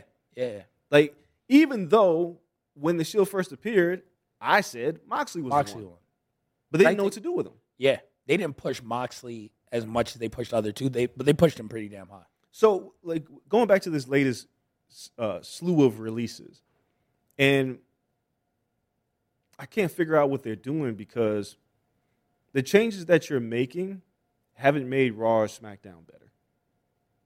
Like you cut B Fab, you just brought Hit Row up to the main roster. You had one woman in the group, Yep. and you released her. Now, I'm not saying she was great in the ring, but she provided a great aesthetic to Hit Row Yep. and you released her. Jaxson Ryker still has a job. Elias was last time we saw him he was burning guitars and burying shit, Yeah, they just gave up on that but he still got a job for now. For now. But I wish everyone to keep their job, by the way, but like five rounds of cuts. yo, it, No it's one's- crazy. Like it's it's crazy trying. I, again, the Keith Lee thing is just blowing my mind. Even Nia Jax, I go, I she shouldn't get cut, but she's not the greatest worker. No. What is Keith Lee missing? Keith Lee, for for everything he is, I mean, I, I think he's great. I think he's amazing. I think he could be, you know, the top of the card for WWE. Like, I'm not sure he's a, a great enough or strong enough promo. There, like he wasn't a great promo as NXT champion. Neither was Seth. No, I mean, again, I, I understand your your case. I think it could have worked. Yeah. But if you're asking me what he's missing, he's not one of the best promos in the business. It as soon as the stupid rumor report or whatever came out that the offer to Adam Cole was to stay and be Keith Lee's mouthpiece, it's just like, oh, they don't believe in Keith Lee talking. Vince. And that's Vince does. Believe in him talking. But we knew this is how he talked, like Ricochet. Like, sir, like if you're not gonna give them a manager, not a wrestler, right. there's real managers. You want to bring people up from NXT? Bring Malcolm Bivens up. Well, he, he's gold. Money. Like Robert Stone. Money. Robertson solid. Malcolm Bivens is. I yo, Robert Stone is hilarious. He'd be such a good heel manager on Monday nights, Friday night. Like he could pull that off very well and make people very unlikable because he's a very unlikable character as a manager. There's value in those people. Bring them up. Give talent a chance instead of cutting the talent. I, I can't. I can't make. I can't make any sense of this. Ember Moon, another person AEW should sign. So here's the problem.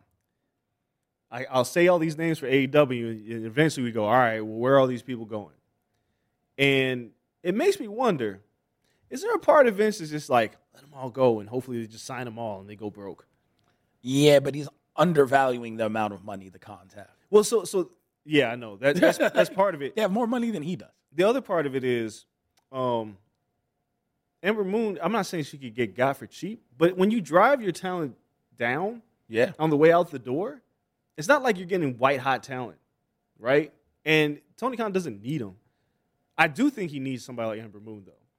Women's division much like when he inserted Ruby Soho, you know, it, it went up a tick. Like, okay, like yeah, this it You really made a difference. You Yeah. need work. You need people who can work. I'm not sure Nia works there. No, she doesn't. I don't know where Nia Jax ends up. It might be over. Impact. They don't have anyone that type of interaction. I just Impact values wrestling, right? They do, but the knockouts division has been different. They have, you know, characters like Su Yung who can go, but like characters still drive a lot of the. No, but the but they have a good balance of that. AEW is very heavy on wrestling. Yeah, That's why Ember Moon goes there uh, back to the- fine. Athena. and She's good. Yep. Like she can work all those girls, and she doesn't have to cut the greatest promo. Nope. Like, a, the problem was WWE signed everybody, and now they're releasing half of them. yeah. Anyone WWE has an age limit. I don't even I don't know what the age limit is because young talent. It's just like a lot of people in the UFC. Just because you're young doesn't mean you're going to be good. No, uh, I completely agree. But they'll give you a longer leash if you are, because you're younger, you're cheaper. We'll figure it out. I don't know. I mean, like Austin Theory, right? Yep. I feel like he's been on the cusp of being ruined like three times. Yeah, I think they found. Because I don't even know if they found something. Because how long can you take him serious in this gimmick? Angel Garza just lost his last name. It's over, right? Shout out to Big E. I know he's joined like the, the, the last name club, and I asked where, where does Riddle go because he lost his first name. he, that's got to be a different club. But like Angel Garza, Humberto, like Finally, they put them together as a tag team. If you would have done that with Andrade, you would have had And something. Zelina. Zelina Vega. Ta-da! You would have had an amazing faction. I don't- Three years too late. I don't know. Um, I have so I want to move on to Raw real quick because I want to. I gotta because for for weeks people said when Bianca got squashed by Becky, Oh, here we they were like, "Let it play out. She'll be a bigger star. She's gonna get the title back." What happened this week on Raw? Who went over? Liv Morgan, Yep. who they've been grooming to be Becky's next feud, Yep. and in the process, they turned Doudrop heel to feud, feud with Bianca. Are y'all still y- y'all still with this idea that this was done to help Bianca? Oh, it it should have never been done to help Bianca. Like, that's ridiculous. But um, do I need Bianca to be right back in the title picture while the horsewomen are there? Like, no, I do need a secondary feud. I think, again, they cut Nia Jax, and they're just like, we need a, another big heel. And, they're what is like, Doudrop Doudrop. wearing? What Piper? I'm gonna call her Piper, Piper Niven. because that's her name. Please change her name back. Yeah, because this dude Doudrop as a heel wearing like a dress. Like what? Are, what are we doing How here? hard is it to just have her cut a pro, promo saying, my name is not Doudrop. My name is Piper. They got her away from Eva Marie so quick. Cut her ass too. They cut it, and somehow her name is still Doudrop. I know it's stupid. But you know why she's around? She's young and talented and cheap. So they're like, oh, sorry, Nia. We're not paying you a six year person You'll- you'll salary. be the new Jumbo. That's it's it's the NFL, Yeah. right? Like it's cool. You pay your top guys, you pay your franchise guys. But we're not gonna play pay the special teamers to be here six years, seven years. We're gonna go to the draft and draft people in the fifth, sixth, seventh round, with your exact same body type that can run down and do a kickoff coverage. And then cut you. If you're not the top of the top, we're- and it's an NFL model now. And that's where, unfortunately, Doudrop finds herself. But I do like the idea of cool, make her feud, keep keep her on TV. But Bianca is like, when is she going to get another title shot? This, this is my problem. When people say stuff like this, oh, this only helps Bianca. There is still a very small window where you're hot. Yep. And when they cool you off, and more importantly, when Vince sees you as cooled off, he kind of moves on. Yep. I saw people say, The rare few. yeah, I, I, survive that. I saw people say, Big E should lose to Seth Rollins. He'll be okay. No, he won't. Seth Rollins, he'll be okay Yep. because he's built. He's been built into a position where he doesn't ever need the title. Now, Big E to a degree doesn't need the title, but to be taken seriously as champion, like Bianca, Bianca needed to have a few title defenses. Yep. And for her to lose, and people are like she'll be all right. No, she'll be fine because she's Bianca Belair, and the people like Bianca Belair. But the problem is, is like that window is starting to close. Could you be the person? Right, the window's closing rapidly, and Vince doesn't see it anymore, and Vince moves on. Yep. And he said, "Oh, I, I remember. I like young hot blondes. That's Vince." Yep. And he's like, "All right, I'm going a Becky and, and Liv. And who knows? Vince could decide to put the title on Liv Morgan. Probably not, but he could, right? But whatever happens, now you have a few that's probably going to last until day one, the, the New Year's show. Yep. Then somebody goes, well, what about Bianca? Vince has moved on. It's over. How did Bianca? She won Royal Rumble. She won the Royal Rumble. She beat Sasha. Yeah, she will have to just tread water until Money in the Bank. I mean, there's nothing she can do. It's, it's, it's like it's not up to her anymore. No, No matter how hot she is, once you start getting moved out of that picture, because her, let's just say her and, and Piper have this, this banger of a feud, right? But if Vince doesn't see it anymore, he's on to the next one. yeah, I, I don't think someone's going to. I, I think they still, again, value her as a performer, and I, I they think do. they know what she is. But I think she falls into there's there's tiers. We talk it's horsewomen and everyone else. Everyone else. But I think she falls into the Oscar tier where Oscar was. She's a four time champion, yeah. but you can only be our top woman when these other ones aren't around. Right. If they take a break, cool. Cool. Belt on you, run with it. As soon as they're healthy, as soon as they're back, as soon as they're back, you're dropping that belt. And that's that's and a problem. it's it's those four yeah, it's a problem. and everyone else. And then I'm more worried for Rhea Ripley than I am. Oh, it's oh, I told you it was over with Rhea.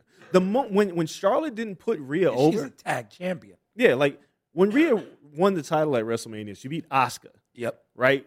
Which is not the same as beating Charlotte. No. because Charlotte has put herself in a position, whether it's her or the Horsewomen or Ric or whoever, where there's credibility in beating her. And as long as Charlotte's on the top of the card, you ain't getting past her.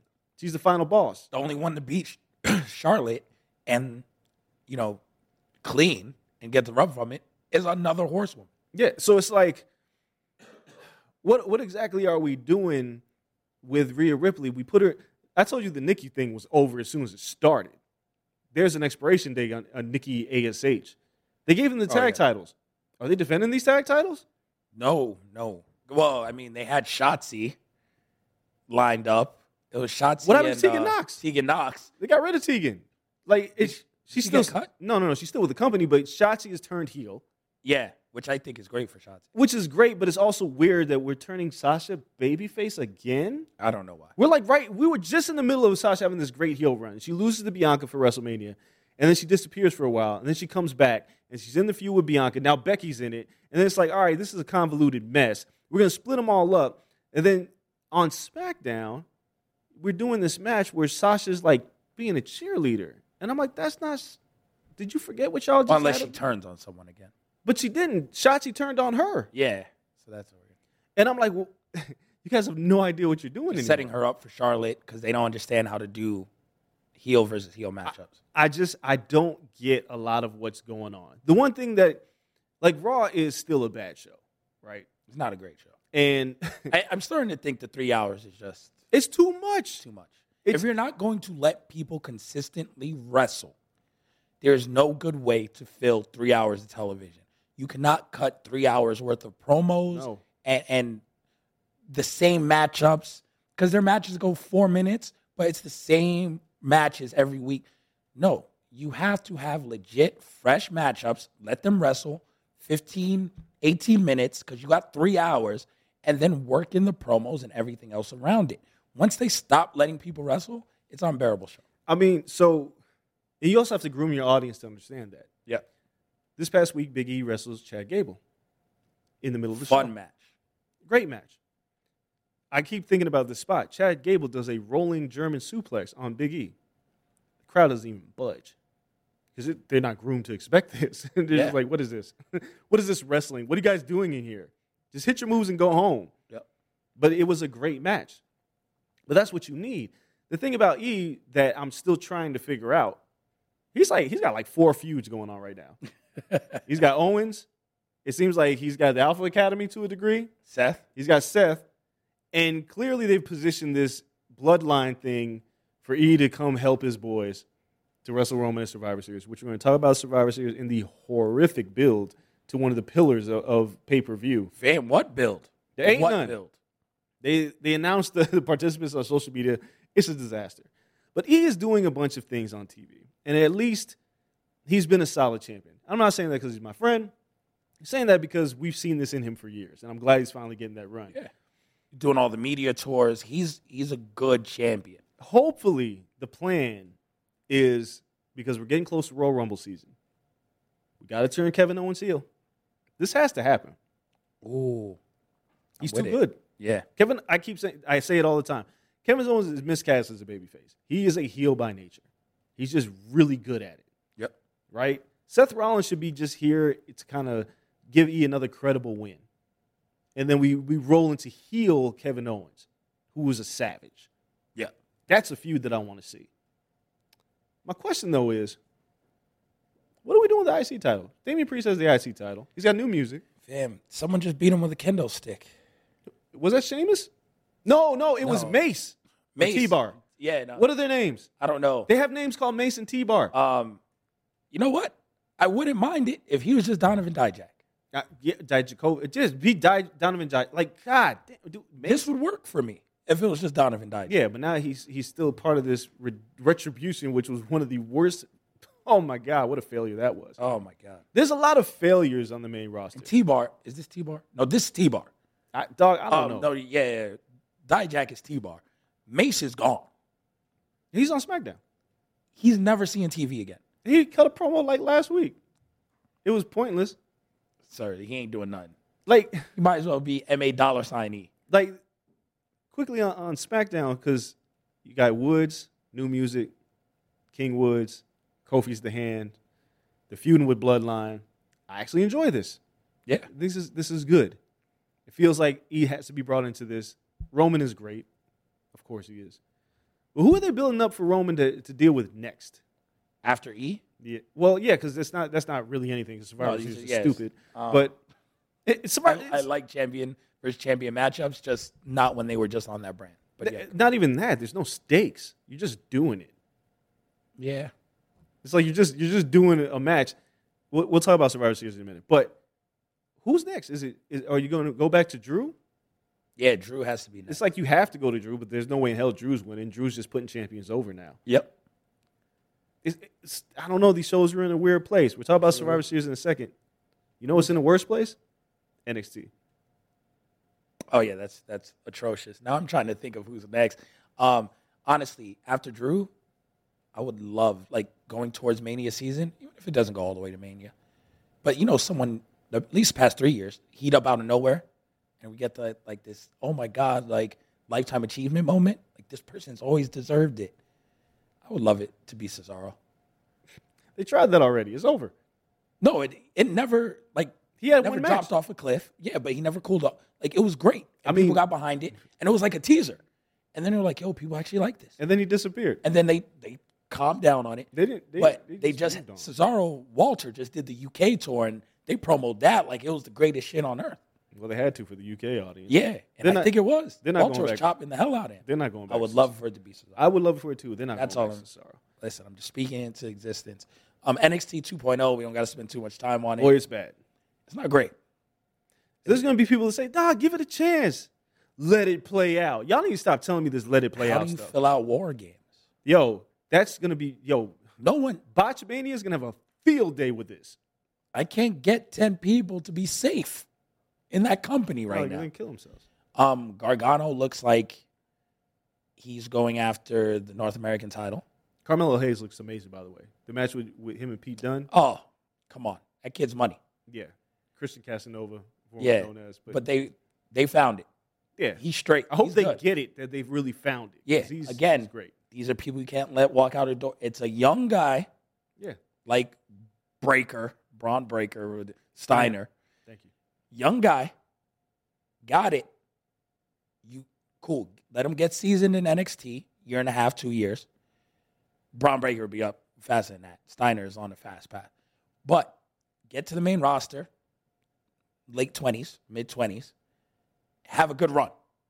Decade run. Like, you need more people like that. Even Corbin to an extent. Look how long Corbin's been there.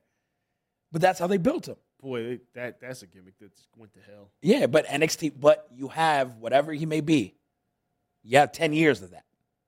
And it works. So it's like, okay, cool, like do that. But Carmelo got it.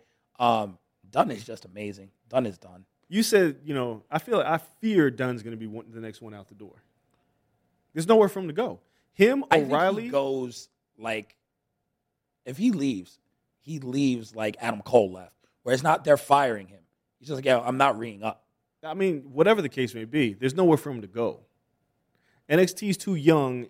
Not saying he's old, but he's a veteran of NXT. Yeah, They're skewing too young to make him relevant, and he shouldn't be just putting people over. no, He at at some point needs in to be my main mind, roster Dunny. Well, NXT is what it is. 2.0 is, is garbage to me. I, I, I don't. I just don't enjoy it. But why? Why did you not putting the title on Dunne at some point? He's the only person who still has not held this damn title. He should have won instead of Ciampa. right. But they they can't. They wanted to go with Breakker and Ciampa. Like, Yeah. all right, whatever. But Dunne is a guy that you look at who was young, who got himself to amazing shape during the pandemic, and he can work Yep. he could be your, your champion. Like you don't need to rush another young talent into the title picture. You can have somebody like you can have a couple guys at least on the top of the card. What, what's what's Kyle O'Reilly's buddy's name? Von. Oh, that guy's a rap. He ain't gonna make it. I, I, don't mean, know. but they, they keep it's it's over for Kyle O'Reilly. Like Ky- Kyle right now. oh, Kyle's. Kyle right now is looking at AEW and is going, "Oh my God, Bobby Fish is getting to work Bryan Danielson. I'm over here working this green Yep. kid." Nah, Red Dragon back in like four months. Dog. But 2.0, I, I keep saying That tag division is stupid on paper though with AEW. Like Yeah, they get Red Dragon too. it- it's a ma- Oh. it's it's ridiculous. What happened to Viking Warriors or Raiders? They were just dog. They were just on Raw. No, SmackDown. Raw? They, they did. I don't know. They did Corbin's like little show. Oh yeah. Corbin, what, what they call uh, Madcap, and they tell jokes. Yo, Yeah. it, it went to hell.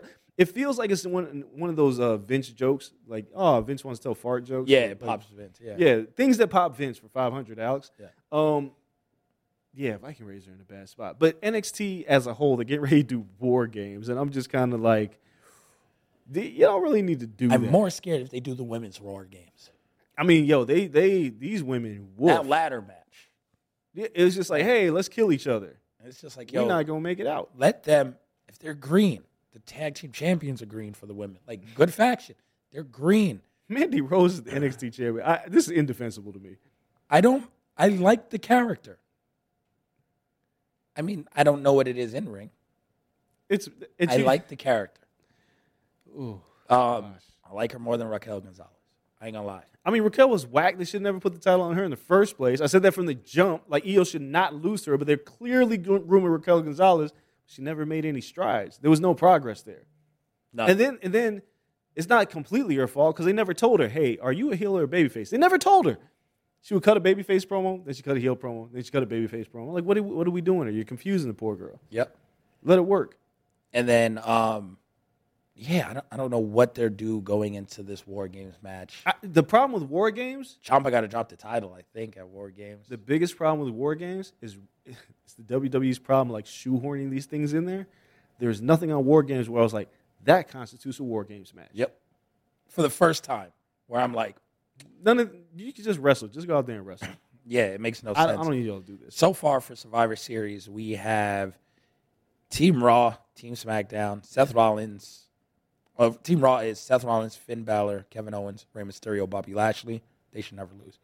Um, versus Team SmackDown, Drew Mack, Jeff Hardy, King Wood, Sami Zayn, Happy Corbin. Like they should get massacred.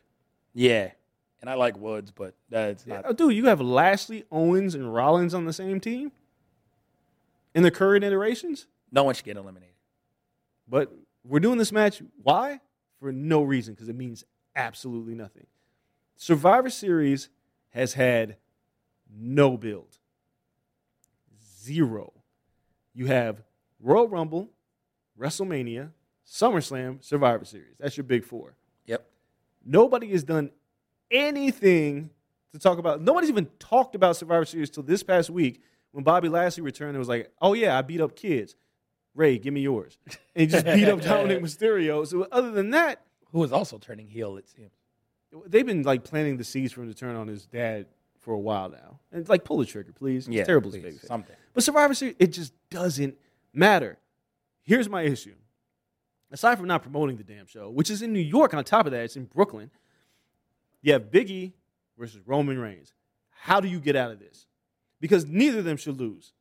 No, the triple threat is, or not triple threat, but three on three is the way it has to go. It, that's the way it should go. It should go Bloodline versus the New Day. Yep. But they keep promoting this as Biggie versus Roman Reigns. There's no way out of that match No. because Roman can't lose, and E can't lose because like Roman's protected.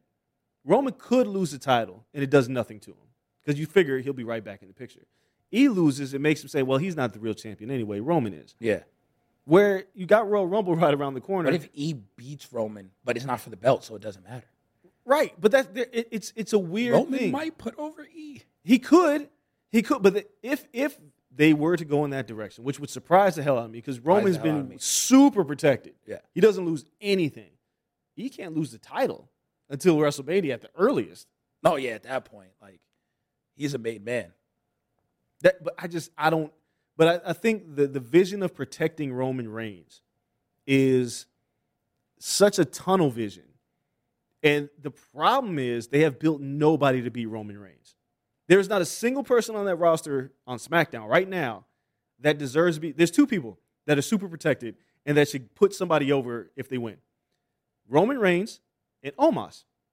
Whoever beats Omos should get a super rub. Because Omos has been built up as this monster with AJ Styles, Yeah.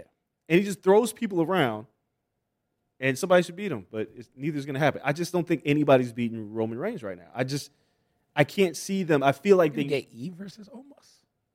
not almost too damn green. No, I know that they just get like the there. big show spot. Yeah, it, there's just really nothing there. But with, I just like if E beats Roman, I'd be surprised. But that Roman and Big E is like that's a WrestleMania match. Main event. Yeah. Not not a pay per view with no build. Zero build. Yeah, that would be like a waste. And then um Becky versus Charlotte. I mean, why? it's gonna end in shen- shenanigans. Somebody's interfering. Not even. It's not even just going to end in that. Those those two might just start fighting Yeah, just real. because Shoot fight. when they did that segment when they had to hand over the belts and it felt like Charlotte was playing Becky, and Becky's. And I said this before, and people kept saying, "No, no, no, Becky's not a full fledged heel." Quiet as kept.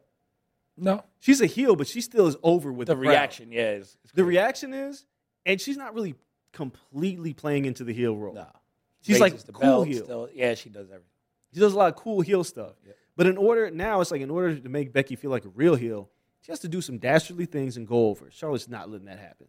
Charlotte played her like a sucker when they traded Yeah. the titles, like dropping the title on the floor, overplaying. it. It's like, dude, Charlotte, we know you're a heel, but you got to give Becky a chance. here. She tried to eat her up in that, that little session. So I don't like none of these matches. I'll watch Survivor Series, but I don't Aaliyah care. is on Team SmackDown. Yo, in the women's match. Sasha? Banks, Shayna, Shotzi, Natalya, Aaliyah.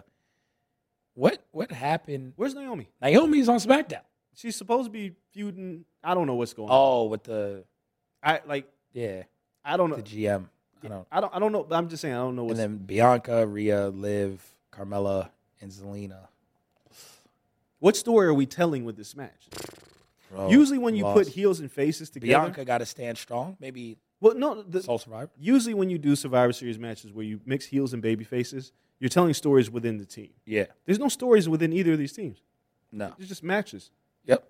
This is like a big house show. Bianca is Sole Survivor. She has to be. Keep it going. Everything else, like, it makes no sense. Stinks.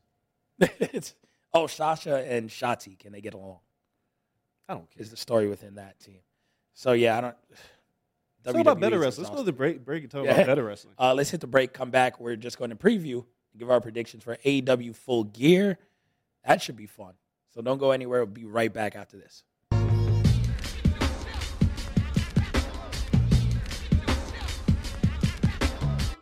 Pele leaned in and said something to Freddie. Don't let them change you. Keep working on what makes you different and what makes you special. It was great advice, but it caused me some problems. But what could change Freddie Adu? Soccer is going to explode and it's going to be around this kid. We were the Beatles. Everywhere we went, it was the Freddie show. And with that came the expectation, and with that came the pressure. New episodes of American Prodigy drop Tuesdays from Blue Wire Podcasts.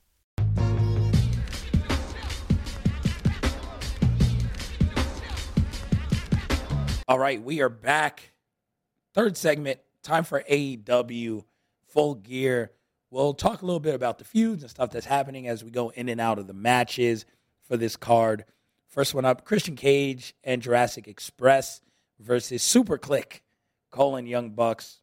You know how much fun I've had with, oh, with my phone ringing. Wowzers. Um, with, you know, just the entire SuperKliq thing, Adam Cole, Bucks, the kiss on the cheek. Cole is having fun. Cole made the right decision. Oh, hands down. There was people that was like, he should have re-signed. He made a bad move going to AEW and getting treated like this. Incorrect. Adam Cole is getting paid more, I'm sure of it, in AEW. And uh yeah, this is this card is opening the show probably. Uh Good it- way. It's not even like a ma- it's like a it's a good feud that has no titles involved. Nope. You're you're gonna kind of put a cap or continue Adam Cole and Jungle Boy's feud. Yep. Cage is a, a hard worker, so we're gonna get that. And Luchasaurus is like an attraction. And he just got the Bucks. This, I it's mean, not going to be a bad match. it- it's not gonna be. It might, It probably won't be, be match of the night, but these these six are gonna tear this thing up. I've enjoyed it because the thing is, is that like WWE beats feuds to death. This kind of they've had some interactions here and there, only to build towards the feud. But I've enjoyed this. Like who to co-work? Uh, uh, John Silver, yeah. which was fun. Fun. Yo, people that keep saying, "Oh, Adam Cole's not in a good spot," he's, I think he's in a great spot. He'll get the title as soon as they need him. They to don't the need to rush into it. There's He- no reason for There's that. no reason for anybody to sign to immediately get his title. No. Like, I'm what- sure he signed a deal where they got plenty of time. Yeah, he's like, I'm good. I get to work with my friends. I get to have a good time. It's not like I'm getting pushed to the bottom of the card. The dude is over. Yeah. Super old. Like now that he's figured out the timing of his music. He hits the boom at the right time. Yeah. Yo, yeah. that, and that crowd, it pops huge. I mean, the crowd is. The crowds at the live shows are as good as the online community is annoying. That's that's a good way to put it. Like, so the crowd does so much, like the old NXT. Yeah. There was something about that crowd before parents got involved and they started booing people for no fucking reason. But love the crowd there, AW. And Uh, then- the the the SuperKliqs are going over, by the way. They, sh- they oh yeah, Cole, should. Cole should go over. Christian Cage need to take the pin. Yeah, Chris Cage get the pin, and we can go right back to Adam Cole and Jungle Boy because I think that is such a good feud with legs. No, definitely. Uh, oh, my boy is out there watching us record. What's up? Hey, come in if you want. Hang out right there. Almost done. Um, CM Punk versus Eddie Kingston. All right, first things first. Eddie Kingston, his his article for the player was it Players Tribune Yep. is Amazing. unbelievable. The problem with this, it's not even a bad problem. It's like now I don't want him to lose. it was so good, and then on top of that, Eddie Kingston is like one of the best talkers in pro wrestling. Oh, hands down. But the th- these two Oh my god! building the feud on television has been so fun. I wish it was longer, yeah, but I Ah. get it. That is not something that has to be long. yo, when Kingston came and was like telling Punk what he wasn't, and you know, I remember what you used to be, and y'all, yo, Eddie Kingston is, man, he's good, and it's it sucks that it took this long for him to get to where he is now. Uh, Punk is going over, but even if Kingston loses, doesn't matter. Punk could just see the reaction, read the room, I mean, they could, they could, they could pivot. and Punk could just be like, "Yo, let him have." it. Yeah, I, I think if that were to happen, I think you can start slowly if you want to. Start slowly transitioning Punk into a heel. Heel? Yeah, like Like you can start like very slow playing it because if you're not doing, which is my thing, is if you're not doing the Bucks and Danielson and Punk at some point, which I think you have to do it. That's like a dream tag team match. You don't have to have belts on the line. It just it just be Yeah. spectacular. But if you just go back to Punk and Danielson at some point, but like babyface Danielson with the edge, but super heel Punk, and then you know refer to, hey man, like we've wrestled each other before, and just and they could tear the house down. oh, definitely. That's But- big money headliner right Yeah, I don't. I mean, I don't know what they do. Kingston going over would be a surprise to me, so I'm gonna say Punk wins. I'll go with Punk too, but I really want Kingston to win. I think they could pivot. Darby Allin versus MJF. Oh, this is actually really good, but MJF, MJF is super protected. You got to keep him rolling. he doesn't lose. No, He doesn't super lose. protected. And I mean, the man is just yo. that- y'all that were tweeting a while ago, Bron Breakker has more potential than MJF. Y'all got to stop. Stop it. Stop it. MJF On the there's- mic? there- he's like he's almost untouchable, and he's a, a good worker. But there's so much value in a heel that gets booed for being a heel. Not, there's there's no ironic boos. No. There's no like we want you to turn babyface boos. People hate him because he's so good at it. It's a trait that very few wrestlers have. Agreed. MJF might be heel for the rest of his life. I'll take it. I, a babyface MJF, MJF would be so No, weird to me. it's like when Ricky Steamboat never turned heel. Yeah. He never. And I interviewed him about this. He, I was like, "You never turned heel." I was like, "Did you want to?" He was like, "Yeah, once." And then they taught me out of it because it would have never made sense. Like Cena could never go back heel. Like people wanted Cena to go Yeah. heel again. Like no, like I mean, they, they could have though. There's a, there's a time where it would work. But- there is no window where MJF turns babyface. I'm like, that's acceptable. that's it. Yeah, no. No, MJF's got to go over on Darby uh, again by crook. Darby, he's fine. Yeah. He'll No, be, he'll be back on a nice and, and and dude, if we can get to a Darby Allin Adam Cole match, I am here for it. Oh, I'm sure they'll have it. That would be like not a normal dynamite, but like one of the named Yeah. themed dynamites. Um, I mean Darby tears it up with everyone. And then Lucha Bros versus FTR. Yeah, for the actual titles, for the AEW tag titles. Yeah, Lucha Bros are champs. They just got this. I They, they're like. not losing. no, They're not losing. But, but this better be the five star match FTR was. this signed is all. have. This is all I'm asking for. FTR has been signed. It feels like they finally have hit their little stride. They've been having really good tag matches. Yep. They've cut some really good promos. You see on Twitter where Dax Harwood, he's like, I know what my porno name's going to Yeah. be. I was like, that's incredible. But I feel like FTR is right in that pocket right now. They can lose this match and go work Mexico and do really well. Yeah, I think they're gonna be fine. Like people were really worried, and I mean, I admit it. They put so much stock in that Young Bucks feud that there was no way they could live up to those expectations. So now that people have cooled off on them on a bit for a bit, I think this match, This got to be their yeah, their NXT style kinda- classic. it's kind of weird because we really haven't seen the Lucha Bros in the past few weeks. They've been around, but they haven't really been No. part of much. No. which is Which I don't need. I don't need because we know what we're going to get out of the came off of that cage match. I'm fine. I mean, yeah, take a break. Take, Take a break. take a break, rest up. We know what you got. Yeah. Into another great tag team matchup. Um, Inner Circle versus Men of the Year This is the match I really don't care. An about. American Top Team. It's ridiculous. Like, It's it's what is some- Scorpio Sky doing?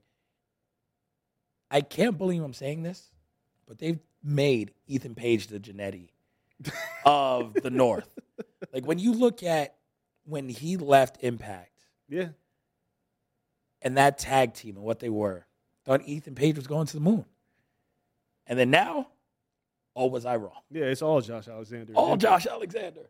He's this ma- man. Uh, this match, I mean, Dan Lambert's been excellent on the mic. Like I just didn't know that he was going to be this good. We seen him. I think he's done some impact stuff Yeah. before, but like he has been phenomenal in this role. But this match, I'm over the inner circle. yeah, free, LAX. free Sammy now too. free, free all, Just you know, anybody, whoever. all the Latin, all But- the Latin talent. Free them from Jericho. But it's like, all right, if we're gonna do this match, what are we getting out of it? Because I don't care who wins. Me either. Um, So I, wa- I, I- I'll say of the year. I'll I'll say the inner circle is going to win All right. because who's going to get pinned? Jake Hager. I don't know. Junior Dos Santos makes Hager tap or something. I mean, makes him tap. who's I mean, Junior Santos tapping out I nobody? don't know. I don't. This match is Knock dumb. him out. This match. This Um, match is dumb. I, I don't. I don't care for this. Match of the night. Danielson versus Miro. Oh my god! And it's so funny. These guys were just in WWE, but in this setting, Oh, you're looking at it like, oh, they can because we haven't talked about this yet. Uh, everybody knows Moxie's stepping away yep. um, to take care of himself, alcohol issues, uh, and Miro steps in, and I was like, all right, right, like All right. I don't know if this changes anything because it feels like Danielson's probably going to win anyway. But I wonder if Miro steps in, and they go, hmm, you can't stay unbeaten forever in this company. We always have, always have Danielson and Kenny Omega to go back to. Yep. We can do it at any point if Kenny Omega wins, whatever. But Miro's a guy, just God's. I mean, the promos he even cut is like, I've forsaken my God and you've given me another opportunity. How is he this good? How is he this good?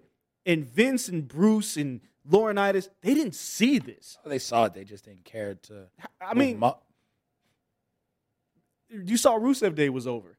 yeah. You I mean, they they saw this at the beginning of Rusev and But this, this is like next level. Yeah. Because when Lu, when Rusev first came on, he had Lana.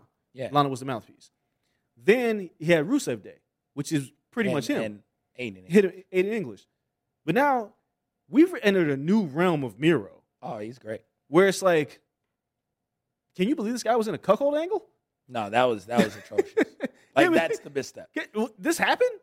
So I, I wouldn't, if if Miro beat Danielson, I wouldn't be This surprised. match tells me everything I need to know about the main event. If Miro wins, beats Danielson, Hangman Page is, Page is going over. He's being crowned. If Danielson wins, Yeah, they're going back to Omega. they're going back to Omega to give us Danielson Omega. This match tells me everything I need to know about the main event. Yeah, you're probably right. You're probably right. Yeah, I mean, Because Miro versus Hangman is an amazing first feud for Hangman.